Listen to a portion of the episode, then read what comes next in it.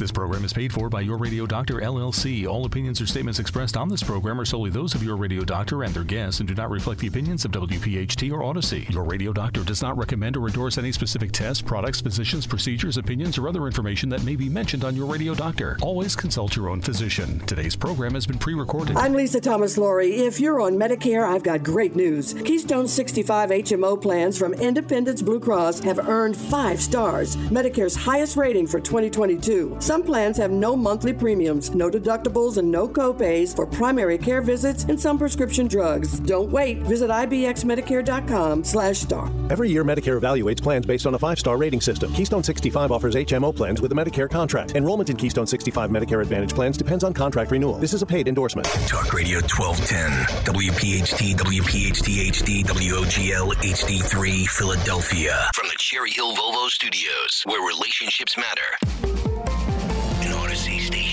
It's time for the Delaware Valley's first radio doctor. On call every Saturday afternoon at 5. This is Your Radio Doctor with Dr. Marianne Ritchie. Presented exclusively by Independence Blue Cross. Listen, 7 months or 10 months is an absolutely exceptionally short time frame to produce this vaccine.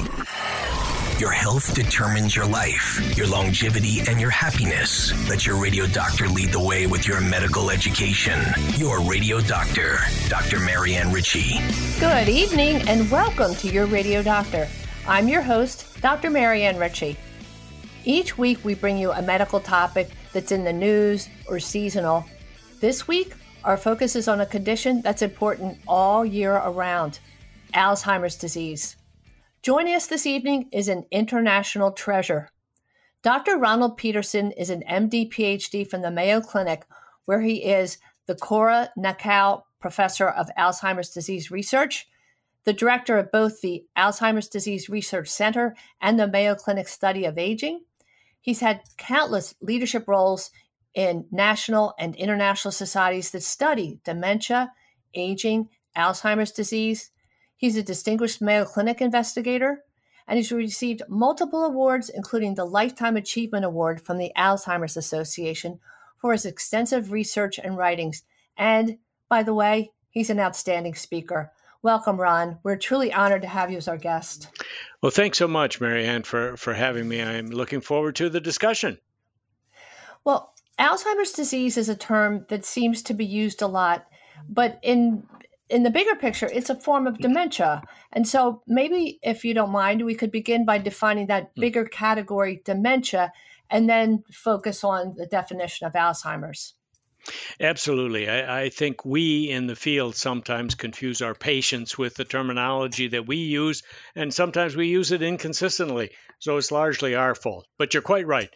Dementia is the big picture. So dementia means I'm not thinking as well as I formerly did. I'm not remembering as well, and it's affecting my daily function. So I can no longer do what I used to do because of my thinking abilities, not because of my arthritis, my blood pressure, my diabetes, my thinking abilities. That's dementia.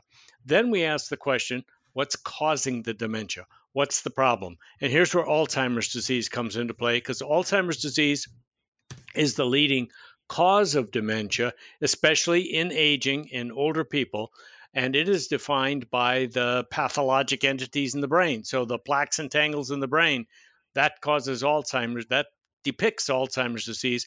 And again, it's the major cause of dementia, but not the only one. Mm-hmm. Maybe 60 to 80% of cases? 60 to 80% of cases in aging, meaning in your 70s and 80s, but we're learning, and we'll get into this a little bit later, but it's a primary component of dementia, but may not be the only cause of a person's dementia later in life. Mm-hmm. And you mentioned plaques and tangles. From what I understand, there's a buildup of abnormal proteins, amyloid being one, tau the other, that are I think the amyloid's in the shape of plaques, and as you mentioned, tangles, that's from tau. And that's the specific finding on a biopsy of the brain, right? Right. But obviously, if you find that at autopsy, it's too late to help the patient. But I guess I have 2 questions, as you so eloquently started this. How has the definition changed in recent years? Before it was a biopsy pathologic diagnosis, now it's a clinical diagnosis? Well, I mean, years ago, certainly when I was training, maybe when you were training, Alzheimer's disease was thought to be a clinical pathologic entity. And by that, I mean, it followed the clinical picture of dementia that I previously outlined. And we would make that diagnosis, some trepidation. We'd say it's probable Alzheimer's disease. And we would do a bunch of what we call rule out exercises. So we do an imaging study of the brain, CT, MRI scan, make sure there wasn't a brain tumor, make sure there weren't strokes in critical parts of the brain, make sure the person didn't have hydrocephalus. We did some blood tests, make sure their thyroid function, their B12 level, etc.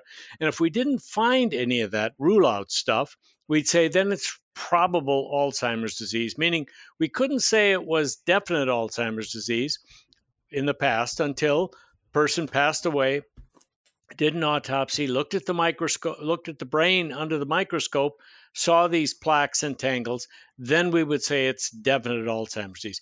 And that really ruled the field for decades, from 1984 until after 2000, that we would still use that clinical pathologic definition. But as the field has evolved, we now have developed these biomarkers, and these biomarkers now can tell us what's going on inside the brain. So when you use the word biomarkers for our listeners, that means studies such as an MRI. We're going to look at spinal fluid, and you're going to go into detail about that. From what I understand, I've listened to your lectures, and we had a great conversation the other day. These changes can be found in a person's brain possibly 10 to 20 years before they have symptoms. Wouldn't it be great if we use the test you're going to tell us about, know in advance, because your big goal is to find treatment once we open the door to knowing who has it, who's likely to develop it. So the biomarker tests, what would you include in those? So biomarkers mean measures that we find maybe in the blood, maybe in the cerebrospinal fluid if we do a lumbar puncture, or maybe on imaging tests, again, MRIs, PET scans of the brain, that indicate that these proteins, the amyloid that makes up the plaques, the tau that makes up the tangles, actually exist in the brain without doing an autopsy or a biopsy. So biomarkers we're more familiar with are things like elevated cholesterol. Mm-hmm. Elevated cholesterol means we're on the road to develop heart disease. So it's sort of a surrogate marker, if you will, of the underlying pathologic process. Well, the field of Alzheimer's disease has evolved to the point where we now have imaging tests that in fact tell us this person has amyloid in the brain, this person has tau in the brain. We can do PET scans now that will tell us that those two factors do exist in the brain. We can do a lumbar puncture, a spinal tap, and that will tell us that this person has these proteins in the brain on the basis of the spinal fluid markers. We're evolving to the point where we may be on the cusp of blood tests now, plasma markers that actually will indicate that amyloid and tau are present in the brain. So this is really a major step forward for us in making these diagnoses in life, that people have these markers that constitute Alzheimer's disease. And you just said it so beautifully. It's during life. It's during bio, life. Meaning it's, we can take a blood test and say, your cholesterol's up, that bumps your risk for heart disease. So if you collect somebody's spinal fluid and there's an increased level of the amyloid or the plaque causing protein, or an increase in tau, TAU, if people want to look these up, that could suggest Alzheimer's. And an MRI might show shrinking of certain areas of the brain. And then the PET scan, I'm sure a lot of people have had PET scans for different reasons too, for cancer diagnoses and such. But in this case, you add a form of glucose. Tell us about that. Are there certain areas of the brain that pick it up and don't, and that gives you the pattern? Right. So their PET scan is a technique, a nuclear medicine technique that will detect certain features in the brain, and depends on what radioactive substance, small amount of radioactivity, you inject into the person will give you some information about the brain. So Marianne, you mentioned glucose. So yes, we can put in radioactive glucose into the blood, goes to the brain, and since glucose is the fuel for the brain, it's really telling us what part of the brain is doing what. A normal person will have normal glucose utilization throughout the brain.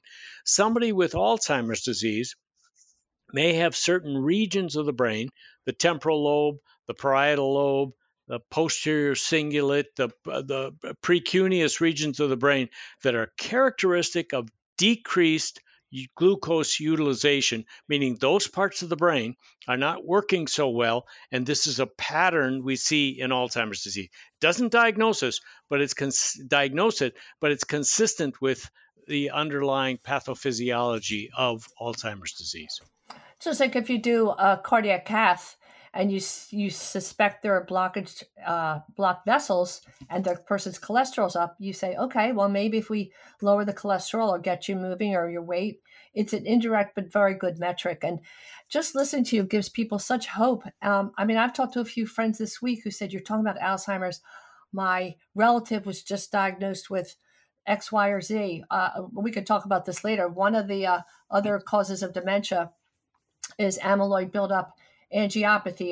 You know, there are other causes that are not familiar to people, and it's terrifying when people get a diagnosis like that. So I guess the key, as you already said, if you have an indication that this or that patient is at risk, and there are biomarkers, an MRI, spinal fluid, PET scan, then your super goal is to start them on therapy. Or if you make the diagnosis, we'll talk about the therapy later, but that would be the idea to that's where the field is moving.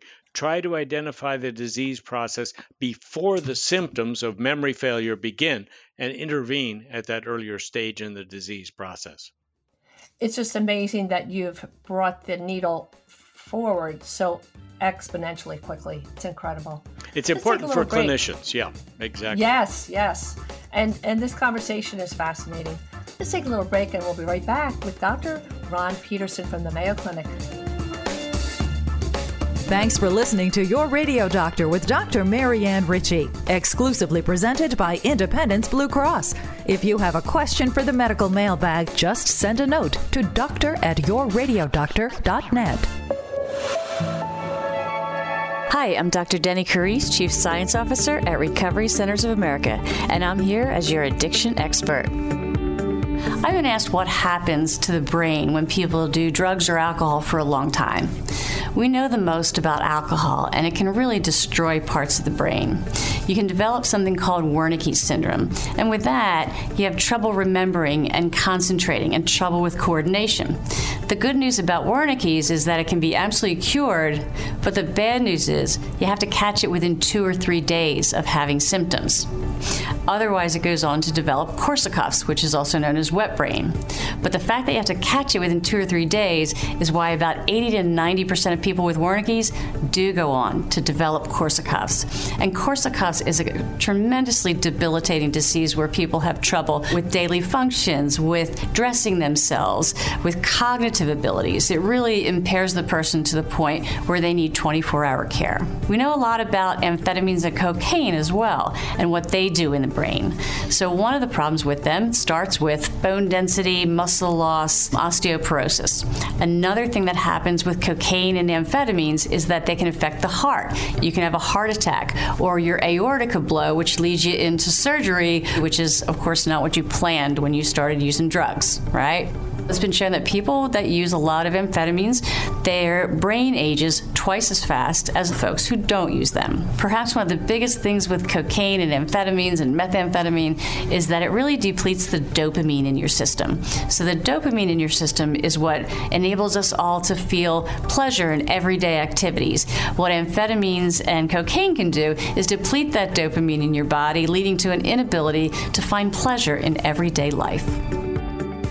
If you or a loved one has a problem with alcohol or drugs, call 1-888-RECOVERY today or go to recoverycentersofamerica.com. We answer the phone and admit patients 24/7. That number again is 1-888-RECOVERY. I'm Lisa Thomas-Laurie. If you're on Medicare, I've got great news. Keystone 65 HMO plans from Independence Blue Cross have earned 5 stars, Medicare's highest rating for 2022. Some plans have no monthly premiums, no deductibles, and no copays for primary care visits and some prescription drugs. Don't wait. Visit ibxmedicare.com/star. Every year, Medicare evaluates plans based on a 5-star rating system. Keystone 65 offers HMO plans with a Medicare contract. Enrollment in Keystone 65 Medicare Advantage plans depends on contract renewal. This is a paid endorsement. Are you in excruciating pain brought on by your son, daughter, or spouse suffering from addiction? You are not alone. If you call Recovery Centers of America today at 1-888-RECOVERY, your whole family can begin to recover. At Recovery Centers of America at Devon and Lighthouse, your loved one will be treated with care by expert addiction professionals, while family programming will give you support and healing so that you can recover as well. RCA accepts insurance, provides transportation, and offers intervention services. Call 1-888-RECOVERY now. When we ask questions, we make sure they're the big ones. Like, how can the healthcare industry earn the trust of patients? And what if your health outcomes and access to care weren't defined by your skin color, sexuality, gender, or zip code?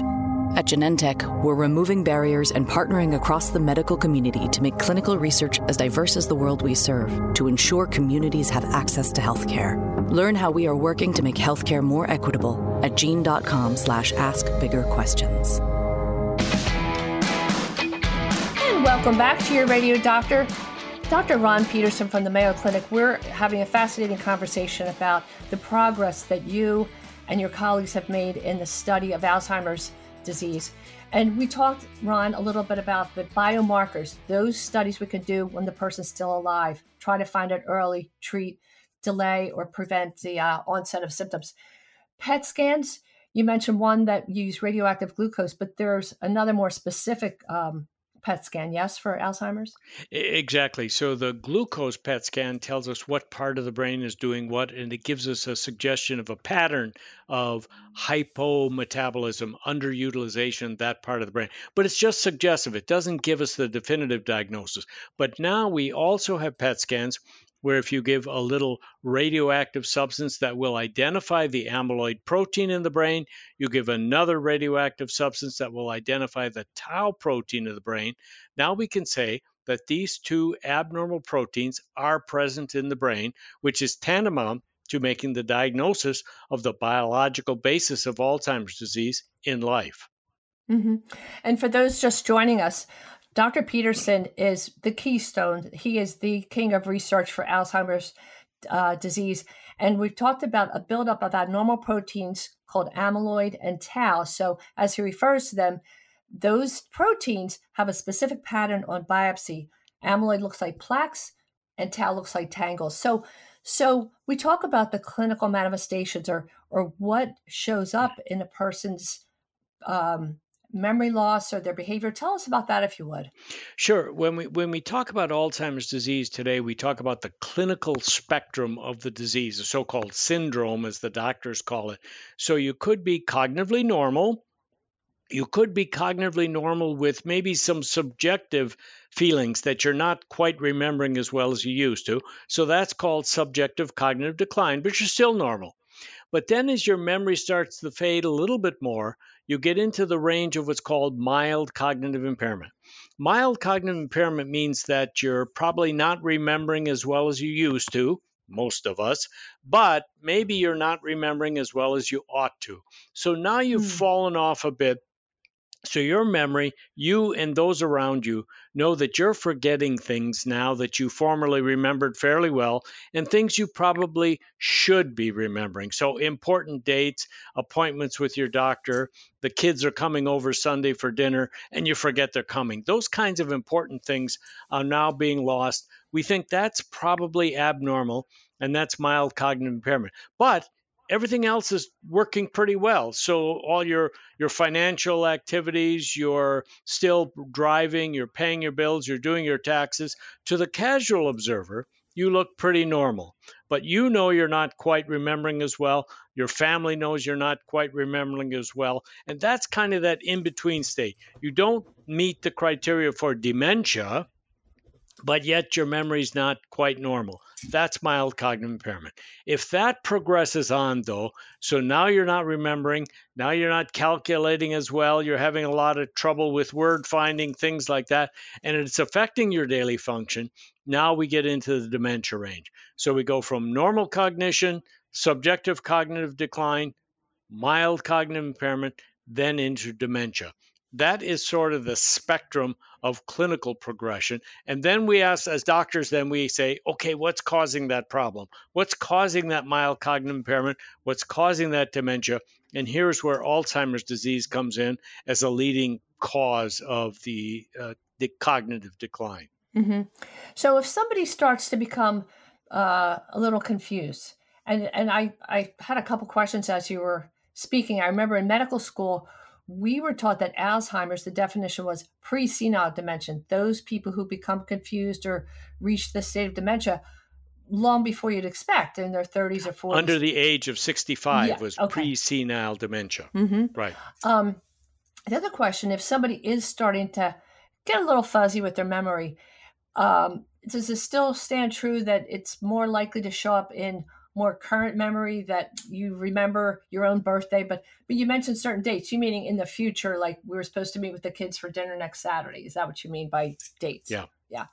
So the memory failure that is characteristic of early Alzheimer's disease is a failure of what we call recent memory. There you go. So things that you learned yesterday, an hour ago, 2 hours ago, last week, that recently experienced events may become forgotten. Your old memories, where you went to school, your first girlfriend, boyfriend, all that kind of stuff, that's well preserved late into the disease process. But it's the medial temporal lobe part of the brain, something called the hippocampus, which is a critical structure that shrinks early in the disease. And the hippocampus is responsible for laying down new memories and recalling recently learned events. That's the kind of memory failure that really affects us early in the Alzheimer's process. And I think that's a great distinction that you carve out, so that people are questioning, should I take my spouse or my mother or dad to be checked? Right? That's a really important distinction. And in terms of remembering old boyfriends and girlfriends, I think the one or two boyfriends I ever had are trying very hard to forget me, but that's another show. I know the feeling. Yeah, that's we call our psychiatrists for that. Yes. Yeah. So we talk about other causes of dementia, but I've heard you say that oftentimes people that have Alzheimer's disease have a combination of causes. Let's talk about the other causes, if you like, and the more common ones. Sure. So when people become more forgetful than they ought to be, say in that mild cognitive impairment stage, don't automatically assume, oh my gosh, it's Alzheimer's disease. Mm-hmm. It's got to be game over. It could be something that could be treatable. So there are other factors that cause memory impairment, especially in aging. And some of these may be our medical conditions. If we have chronic obstructive pulmonary disease, if our diabetes is not in good control, or hypertension is not in good control, that could affect our memory. So tuning up our medical issues may very well. And sometimes the medications we use to treat our other medical problems can have side effects, and these side effects can affect our memory. So it may be tuning up our medications, things we're taking, and sometimes over-the-counter products. So Tylenol PM. Well, the PM means Benadryl, or diphenhydramine is the component in Tylenol PM that makes us sleepy and drowsy. Well, those drugs can also affect our memory function. So we have to look at our total medical picture. If we become a bit forgetful, don't always assume it's Alzheimer's disease. There could be other issues. One big issue that's come up more recently, I think, is sleep hygiene. So obstructive sleep apnea is very common in aging. The number of people on CPAP and things like that is increasing in our practices all the time. And sleep is an important factor in our daily cognitive function. So if we're not sleeping well at night, say we have undetected or untreated sleep apnea, that can affect our daytime wakefulness, our cognition and thinking during the day. If you treat the sleep problem, if you address obstructive sleep apnea, maybe with CPAP or whatever device you want to use, your memory function may come back to normal. I've had patients whom we've identified that as the causative factor of their mild cognitive impairment. You treat the sleep disorder, their memory problem goes away or is greatly diminished, the memory problem is diminished, and they're functioning at a much higher level. So we really need to take a broad picture look at people when they have cognitive issues and don't automatically assume this is onset of Alzheimer's disease. Sure, and I know in our own family, my father had bypass surgery at age 66. Back in the day, we used veins, and his bypasses lasted 10 years, which was glorious. But to go back in a second time with scar tissue, it was a more extensive surgery, and He was on a respirator for several weeks. And when he woke up, he was not the same person. And perhaps congestion or episodes of low oxygen, as you say, if you have a pulmonary condition, if you have low flow to your heart vessels, chances are you have low flow to your brain. But So those things have to be maximized. How about former severe head injuries? You hear about people who are boxers or football, that they repeat many traumas, but that accumulation, does that lead to Alzheimer's or other types of dementia? Probably more of the latter, probably more other causes of cognitive impairment, mild cognitive impairment, and dementia. We're less certain that things like head injury actually will cause an increase in amyloid in the brain, increase in tau in the brain. Excuse me, although I must clarify that latter comment. We recently did a study on individuals who were in the Vietnam War who had head injuries at that point in time. Many years later now, they're at the age of risk of Alzheimer's disease. We did amyloid scans on them, and there was not evidence of increased amyloid. So it doesn't look like head trauma necessarily increases Alzheimer's disease, but it certainly can increase your predisposition for cognitive impairment and maybe dementia. And there is a form of tau that gets deposited in the brain causing CTE, chronic traumatic encephalopathy. Many of the hockey players, football players have had that. It's not Alzheimer's, but it is a substrate for cognitive impairment. And I think it's important too that people hear what you often say. Dementia is definitely more common as we age. And I just remember reading this, and about a third of people 85 and above have some form of dementia, but it's not a normal part of aging. Would you say that? That's correct. I mean, yes, cognitive impairment does increase with aging. Degenerative diseases like Alzheimer's disease increase with aging, but it need not be a natural consequence of aging. You can have preserved cognitive function throughout life as well. Let's take a little break, and when we come back, maybe we can talk about some of the risk factors and those things that we can work on to prevent cognitive decline. Today's edition of Your Radio Doctor with Dr. Marianne Ritchie, presented exclusively by Independence Blue Cross, can be enjoyed anytime, anywhere, at your convenience. Just download the Odyssey app and search Your Radio Doctor. It's health education on demand. This is Emily Rubin, dietitian at Thomas Jefferson University Hospital and the Academy of Nutrition and Dietetics Philadelphia group, presenting you with the nutrition tip of the week. So when you think of summertime, it usually makes your stomach growl. There are all these barbecues that include grilled meats, sweet corn, juicy watermelon. You stroll down the boardwalk and there's the smells of the caramel popcorn, pizza, the waves crashing, and each night ending in a dripping ice cream cone. Summer is all about carefree time spent with family and friends, but most of these social settings include very indulgent foods. The downside may be some unexpected weight gain. According to a recent study by the Journal of the Academy of Nutrition and Dietetics, children are more likely to actually gain weight during the summer months than even the winter months. So the advice I offer to clients, of course, and patients is to avoid crash diets, especially the Beachbody goals, and embrace mindful eating to prevent loosening the belt. And again, balance and moderation are key. So here are a few of my tips that we can talk about eating mindfully and healthfully from the boardwalk, a place that my family spends on many of the weekends in the summer, to the beach, and of course, all those cookouts. So let's first talk about the boardwalk. Talk about all the temptations. Every outlet down the boardwalk has different food samplers offering you pieces of fudge, water ice, gelato, popcorn, and pastries. You know, recently I decided to taste all these treats with my family. To my surprise, it actually helped satisfy my cravings. So how did this actually satisfy my cravings? I made sure I tried all these foods after I ate a balanced meal. This way I wouldn't go to the boardwalk starving. Another tip is maybe eat a little bit less at dinner to plan for those treats. If you want the gelato or the ice cream, order a small or split one with a friend. You will be surprised that the small size is actually much bigger than you really thought. Some other healthy choices are maybe some adding veggies to your pizza like spinach instead of pepperoni, or opting for grilled or baked fish instead of fried, and really slow down and savor the flavors of your food. So most importantly, don't forget to walk the boardwalk. I bet you can get 10,000 steps in there real quick. This is Emily Rubin presenting you with your nutrition tip of the week. For more information, you can go to yourradiodoctor.com.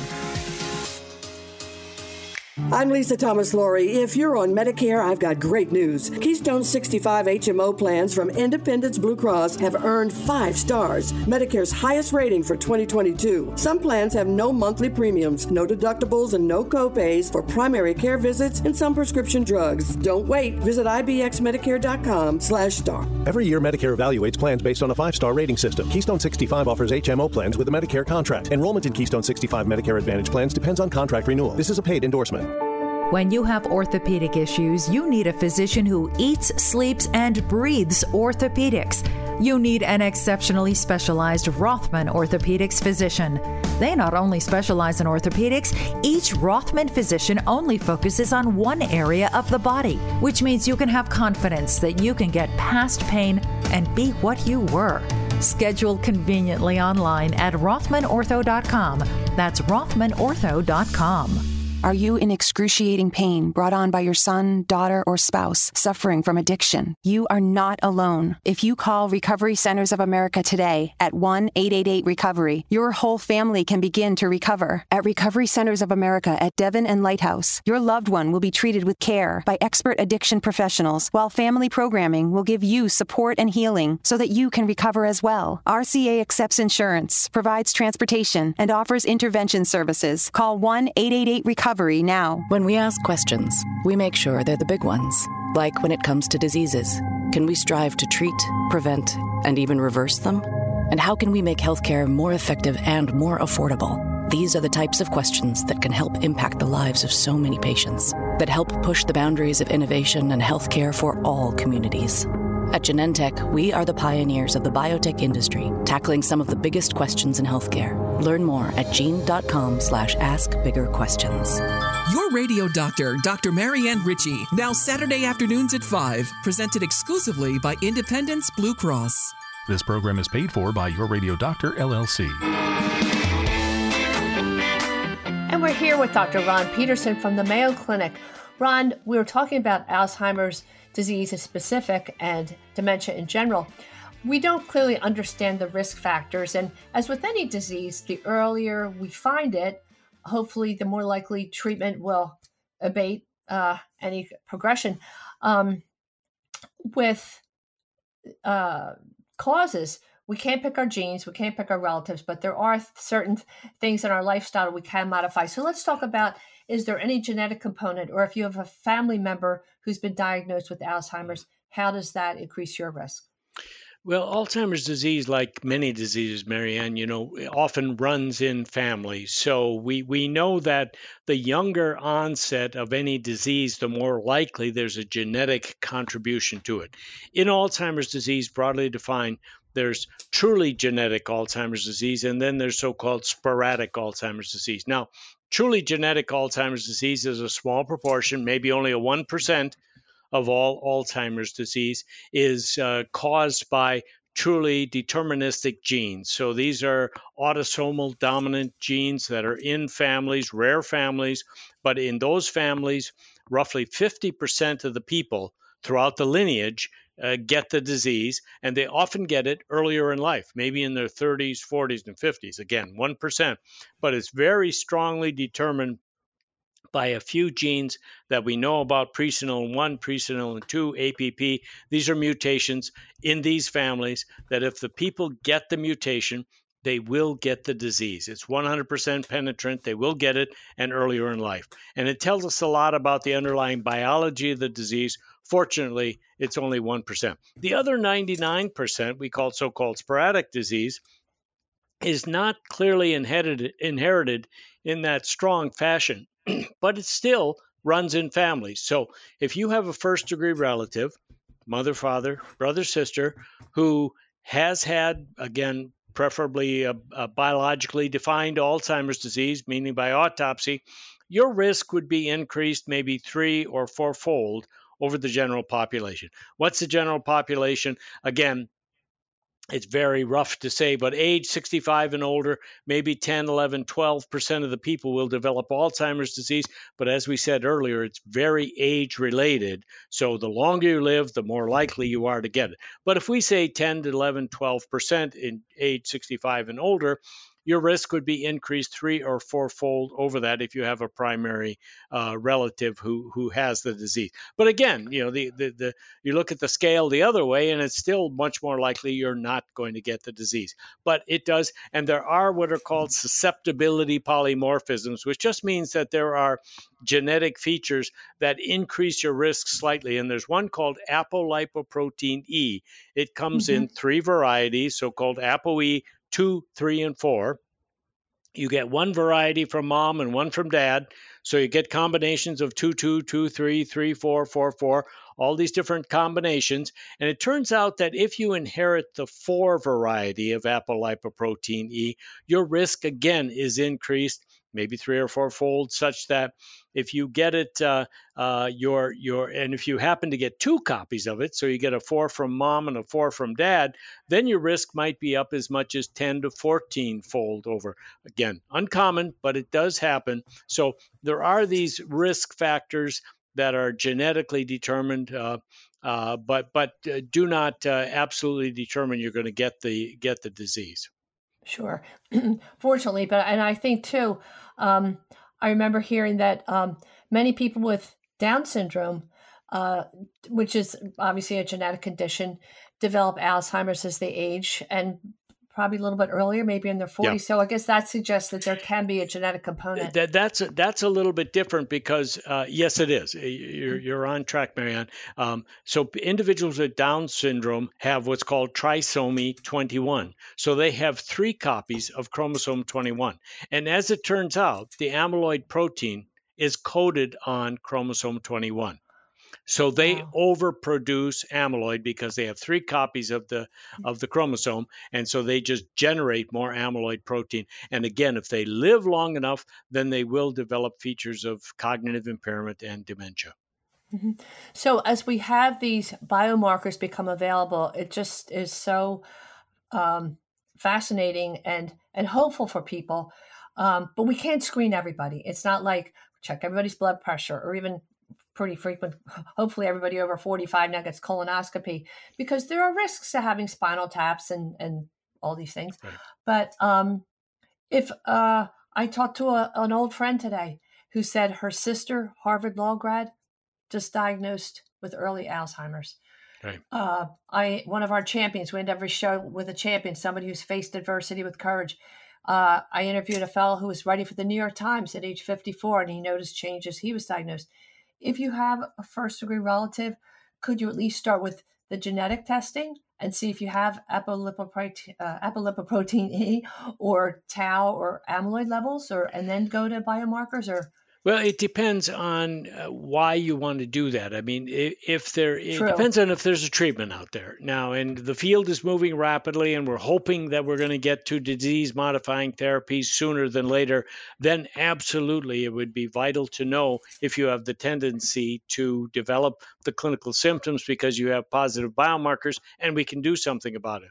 Right now, we're not recommending genetic testing in people if they're cognitively unimpaired, because what are we going to do about it? Now, there are lifestyle things we should all be doing. So I don't mean to say that there's nothing that can be done, but we do talk and we make recommendations for people as they age, but people as they develop cognitive impairment, to remain physically active. Physical exercise is probably the best thing you can do for yourself. And is it going to reduce the likelihood you're going to develop amyloid and tau? We don't know that, but it might have an impact on the likelihood of your developing cognitive impairment, and it may alter the trajectory. I sometimes use the example of, if I exercise, watch my diet, don't smoke, am I going to prevent heart disease? Well, maybe not prevent it, but if I'm destined to have a heart attack at 72, and I can push that back to 76 or 78 by my lifestyle, that's a big deal. And I think cognitive impairment and lifestyle modifications are in that same ballpark, that we may be able to alter that trajectory if we're going to develop cognitive impairment. So exercise is one, intellectual activity, staying involved in your thinking activities, reading, going to plays, discussing things, staying intellectually active. From a dietary perspective, we usually recommend a heart-healthy diet. So what's good for the heart is probably good for the brain. Mediterranean diet, things of that nature are probably beneficial. Staying involved in your social networks, trying to avoid withdrawing as you age, get out there with your friends, your family, doing things is probably stimulating for you. And then we mentioned earlier sleep hygiene. Paying attention to your sleep hygiene, I think, is probably one of the best things you can do for yourself. So I think these lifestyle factors, again, may not prevent things ultimately, but if they can postpone and slow down that trajectory of impairment, I think that would be important. Yes, because there is no data to prove it, but it does seem as though there's an inverse association with risk of Alzheimer's if you do follow those measures. And I think so. There's a good deal of epidemiologic data out there that suggests that those factors may have an impact.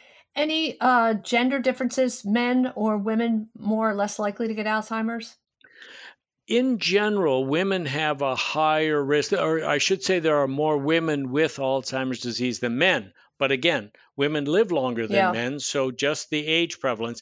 But in addition to that, there are some biological features that may predispose women at certain ages also. I mentioned this apolipoprotein E. The way women deal with apolipoprotein E, the impact of apolipoprotein E for carriership in women is different than in men. There may be hormonal differences. There could be lifestyle differences as well. So we're starting to understand the sex differences, but it does appear that women are at somewhat higher risk in addition to their longevity that contributes to this. So I'm fascinated too by the Mayo Clinic study on aging. I wish we had another hour, but obviously let's talk about the goals of research are to find treatment, especially if we're able to find changes early and predict in those. What types of therapies are available now?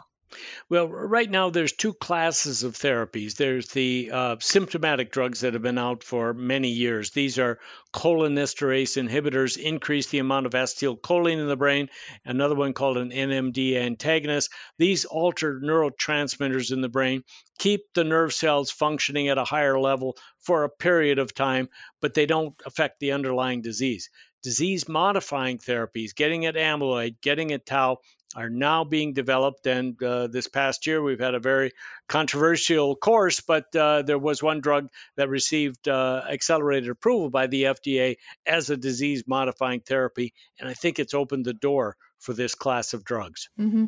And I've heard you say, just like cancer, it might take a combination of medications too, or with COVID, do we stop the virus from multiplying, or do we block its landing site, or how do we go about this? So you might, in the end, develop a drug that decreases amyloid levels, a little of that, a little bit that might decrease tau levels, and reduce the inflammation that can come from other causes of dementia. So tell us just a little bit, we have about a minute left. I want to hear a little bit more about the beauty of Rochester, Minnesota. You have Mayo Clinic and Olmsted County. Right. It's the perfect place to study. Yep. Very briefly, Mayo is a large institution in a relatively small town, Rochester, Minnesota, but almost everybody in this area gets their medical care either from us or the Olmsted Medical Group in our county, and that affords us the opportunity to study the entire community as it ages. So we have the Mayo Clinic Study of Aging, which is a random sample of people aging in place in our community, and we're getting these biomarkers on them, clinical measures, and we're following them longitudinally. And you started out, I had it written out maybe in several years ago, 2014, yep, with ages 70 and over, and then each... 2004, actually, was 70 to 90-year-olds, then we went down to 50-year-olds, now we're down to 30-year-olds, so we're capturing 6 decades of aging, and the key feature, again, is randomly sampling people from the community to participate. Random is the important word. Let's take a little break, and we'll be back with our wrap-up. Your Radio Doctor with Dr. Marianne Ritchie is presented exclusively by Independence Blue Cross. Hi, I'm Lisa Thomas Laurie. If you're on Medicare, I've got great news. Keystone 65 HMO plans from Independence Blue Cross have earned 5 stars. That's Medicare's highest rating for 2022. Some of these Medicare Advantage plans have no monthly premiums, no deductibles, and no copays for primary care visits and some prescription drugs. And all plans include dental, vision, and hearing benefits with no copays for routine exams. Medicare's highest rating, Philly's most popular plan. Don't wait. Visit ibxmedicare.com/star. Every year, Medicare evaluates plans based on a 5-star rating system. Keystone 65 offers HMO plans with a Medicare contract. Enrollment in Keystone 65 Medicare Advantage plans depends on contract renewal. This is a paid endorsement.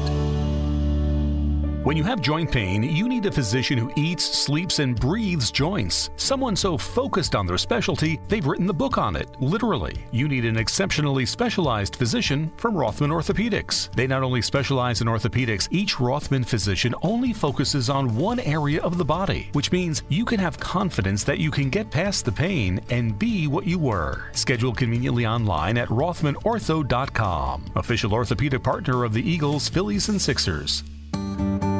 Now, your weekly prescription, brought to you by Genentech, the science-driven company that pioneered the biotech industry to transform how we treat the world's most complex health problems. And now in our last segment, called Your Weekly Prescription, sponsored by Genentech. Dr. Ron Petersen, what is your take-home message for our listeners?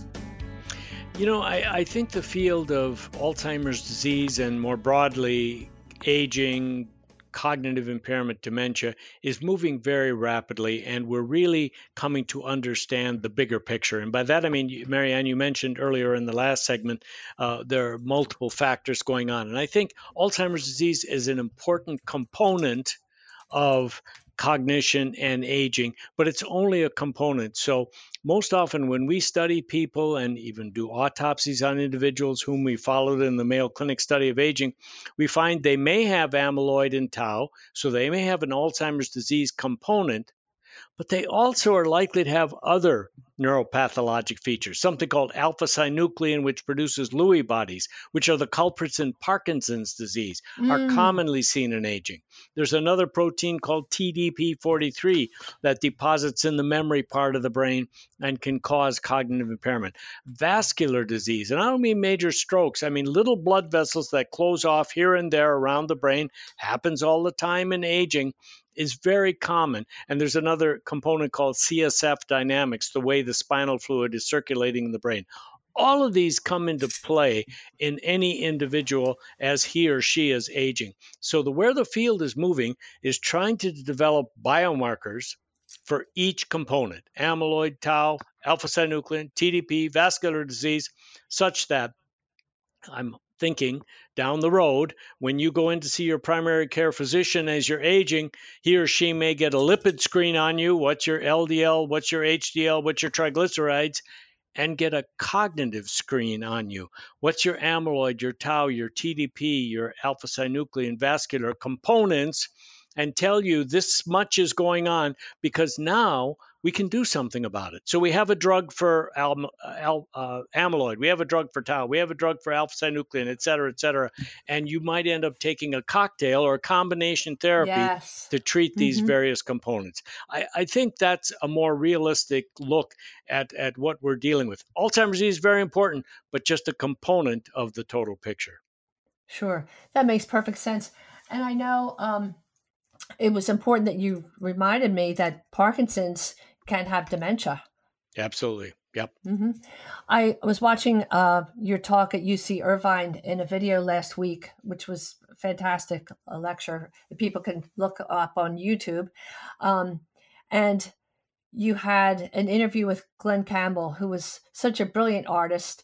And at the end of his life, he still went on tour. He talked it over with his children who went with him. And it was fascinating because you would ask him questions like, where are you? What day is it? And, you know, if somebody starts to lose their memory and they don't know who the Prime Minister of Canada is, that doesn't matter. What matters is that they know to put their shoes on before they go out in the snow or that kind of thing. Tell us a little bit about that. Glenn was one. It was gracious for him and his family to really bare their souls in front of people. He performed during that entire tour very, very eloquently. But you're quite right, Marianne. He had difficulty remembering the words of some of the songs he'd been doing for 4 decades, and yet his musical memory and his motor memory was preserved such that he could play guitar without a musical score far into the disease process, just showing that different parts of the brain deteriorate at different paces, and yet there are preserved function so that he could still entertain far into the disease. Well, I don't know if you would know this physician, but I guess about a year ago, I did a show called Music in Medicine. I interviewed a doctor from Johns Hopkins who's a concert violinist and uses music, I guess, as a metronome to pattern people's movements with Parkinson's, status post CVA. Fascinating.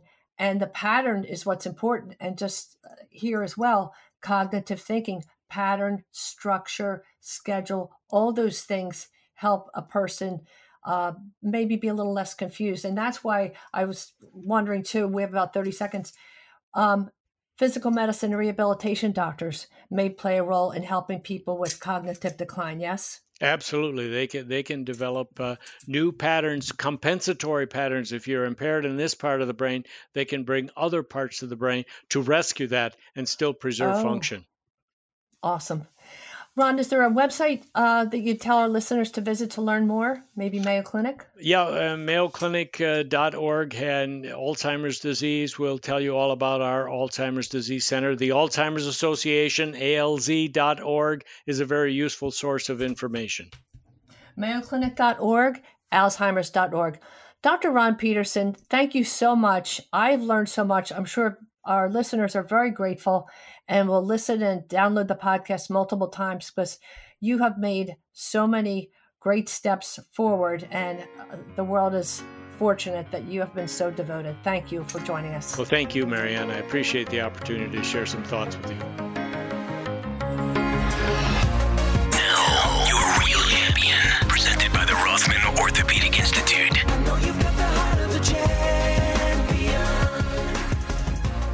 And now for Your Real Champion, I call this segment The Patriotic Piper.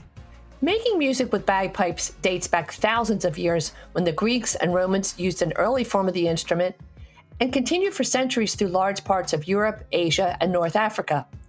By the 1500s, in Ireland and Scotland, pipes were used in battle in place of a trumpet.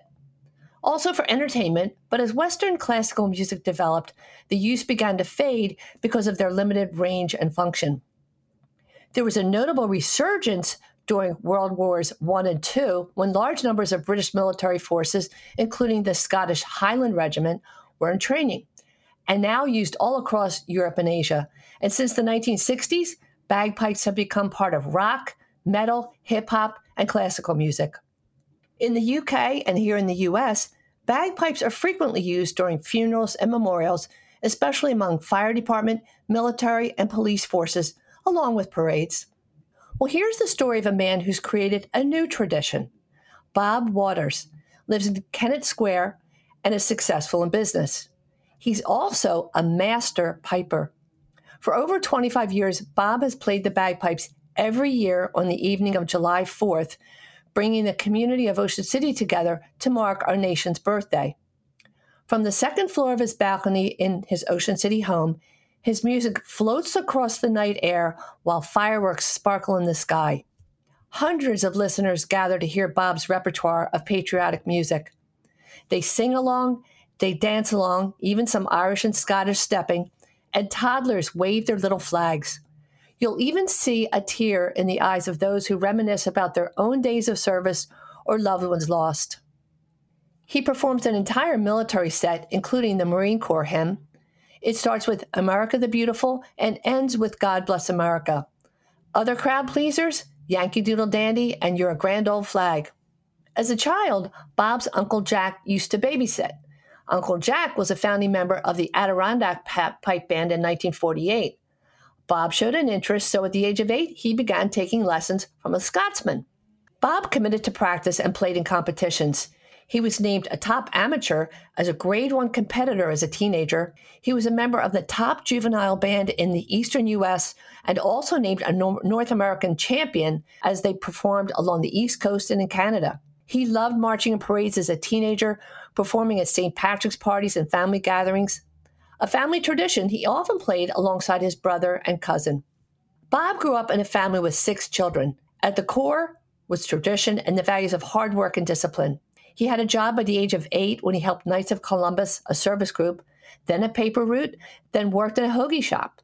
Hard work leads to self-reliance, a little stash of your own money, and the feeling of independence. He's promoted the same values in his own children. And as his family grew, he put piping aside for about 20 years. But when he returned to competing in the early 90s, his band was ranked number 2 in North America. His father, brothers, and uncle all served in the military. And he remembers the times when his dad would walk through the house waving the flag. Bob shares that nothing makes him prouder than playing for men and women in the service. It's his way of giving back. He looks at the flag as a symbol of our freedom and July 4th as a day to remember all those who worked to provide it and preserve it. Bob has been so faithful about his annual and very meaningful performance on July 4th, and we thank him for that. Bob loves his country, and we love Bob. We salute you, Bob Waters. You're a real champion. Thank you for listening this evening and every Saturday at 5 o'clock on Talk Radio 1210 WPHT. Listen to the show again or any of our shows on Odyssey.com/1210 WPHT.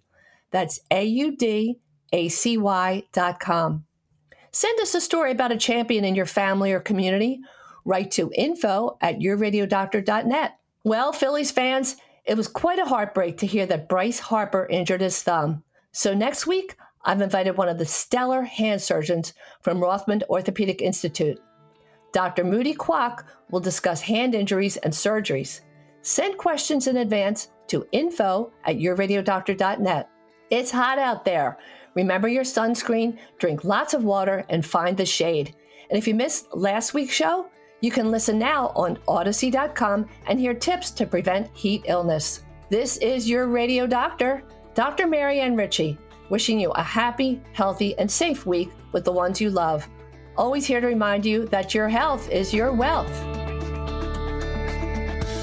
Thanks for listening to Your Radio Doctor, Dr. Marianne Ritchie, presented exclusively by Independence Blue Cross. To contact Dr. Marianne and to listen to today's show as well as past shows, visit yourradiodoctor.com.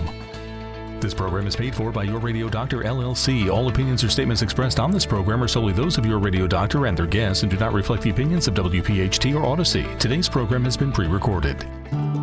Hi, I'm Lisa Thomas Laurie. If you're on Medicare, I've got great news. Keystone 65 HMO plans from Independence Blue Cross have earned 5 stars. That's Medicare's highest rating for 2022. Some of these Medicare Advantage plans have no monthly premiums, no deductibles, and no copays for primary care visits and some prescription drugs. And all plans include dental, vision, and hearing benefits with no copays for routine exams. Medicare's highest rating, Philly's most popular plan. Don't wait. Visit ibxmedicare.com/star. Every year, Medicare evaluates plans based on a 5-star rating system. Keystone 65 offers HMO plans with a Medicare contract. Enrollment in Keystone 65 Medicare Advantage plans depends on contract renewal. This is a paid endorsement.